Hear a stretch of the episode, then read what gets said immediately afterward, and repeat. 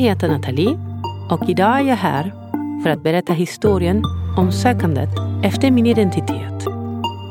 När människor som både står mig nära eller inte så nära får reda på att jag är adopterad och att en dokumentär har filmats sedan jag aktivt började söka efter mina rötter följer alltid en rad frågor. Jag har svarat på dessa frågor under många år nu. Så när vi avslutar inspelningen av dokumentären bestämde jag mig för att göra den här podden för att svara på var och en av dem. Varje avsnitt är ett svar på en fråga. Vilka vi egentligen är och vad vår sanna identitet är frågor som människor har ställt sig själva sedan tidens begynnelse och fortfarande vet ingen riktigt vad som gör oss till dem vi är. Här berättar jag min historia, så som jag har upplevt den. Men snälla, kom ihåg. Detta är inte den enda sanningen. Det här är bara min sanning. Av det som du hör här idag, ta till dig det du vill och låt resten vara. Med detta sagt önskar jag dig ljus och kärlek och en underbar dag.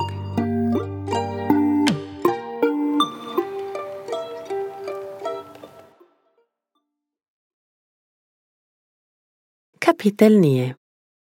Låt inte det här definiera ditt liv. Försök att leva istället. Var inte ledsen.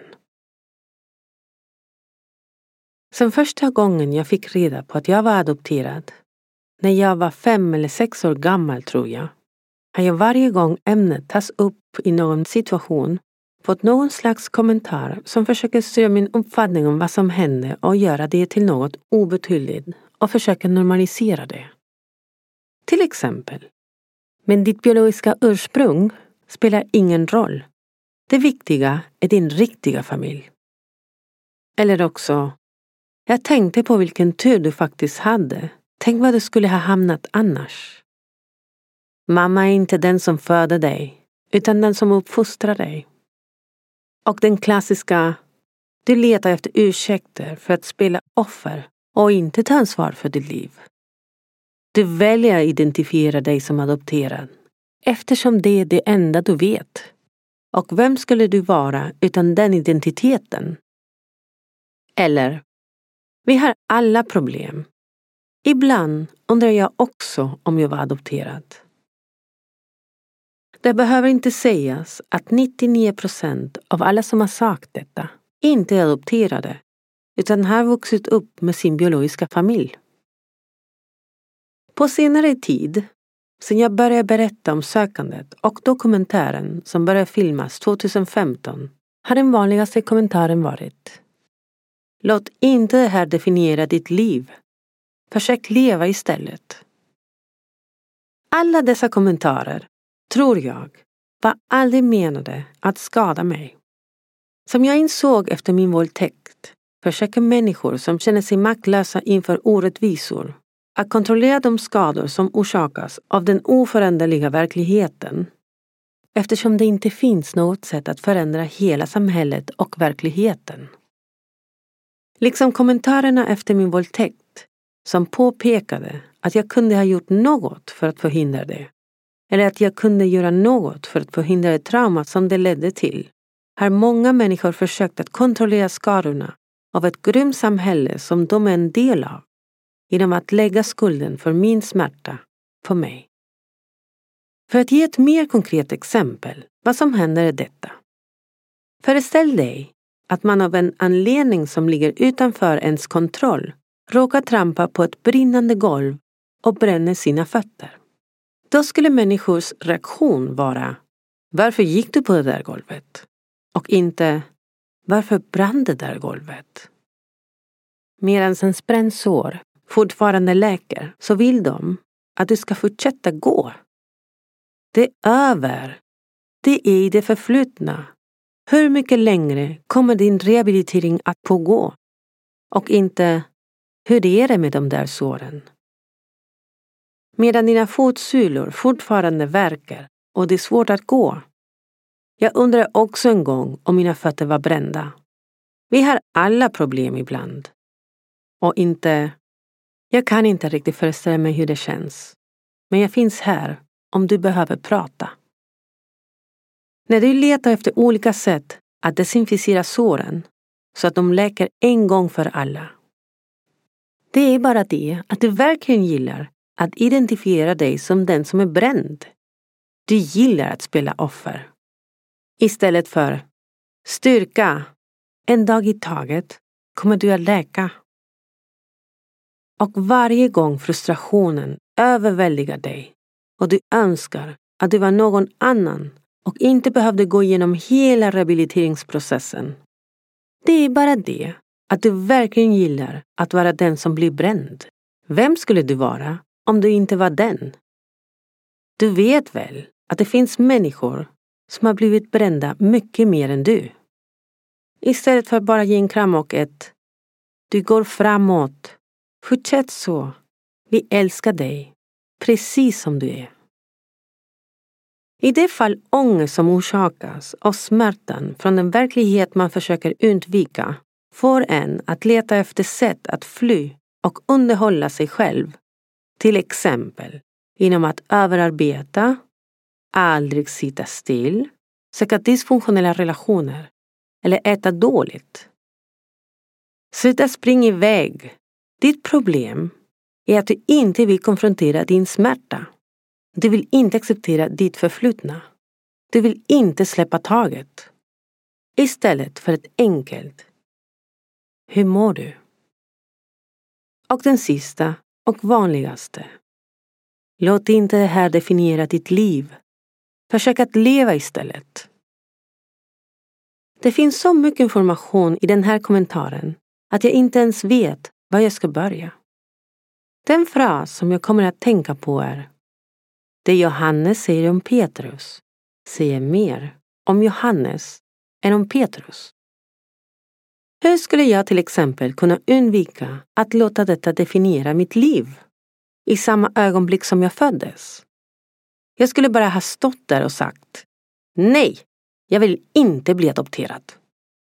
Eller när jag som barn upprepade gånger fick höra från samhället att jag var annorlunda. Då skulle jag ha sagt: nej, jag tänker inte låta dem definiera mig som annorlunda. Eller när min mamma upprepade gånger sa till mig att jag hade slumgener.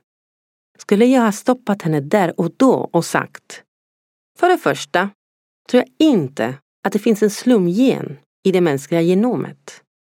För det andra, vad är det för fel på att vara en slumperson? Och för det tredje, om det skulle finnas en sån gen, enligt vetenskapen just nu, är det livsmiljön som aktiverar de olika egenskaperna som människor. Med andra ord, mamma, om min slumgen aktiverades är det tack vare dig. Jag blev olagligt adopterad som spädbarn. Jag växte inte upp med min biologiska familj. Jag vet inte vad det berodde på, men jag fick det ödet. Det är ett faktum.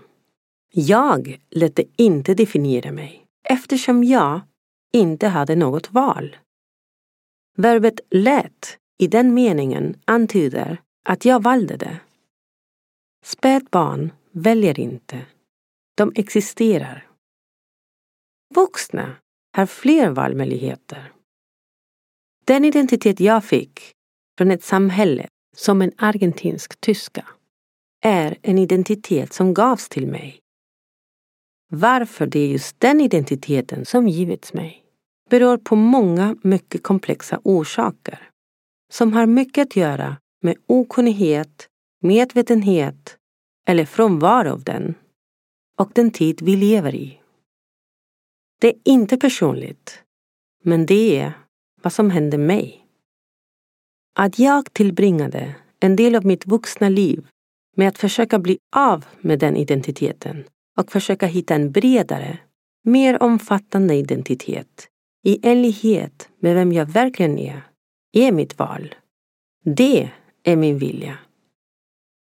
Det var därför jag bestämde mig för att söka efter mina rötter.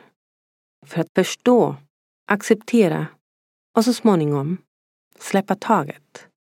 allt i sinom tid. Det lärde jag mig av min våldtäkt.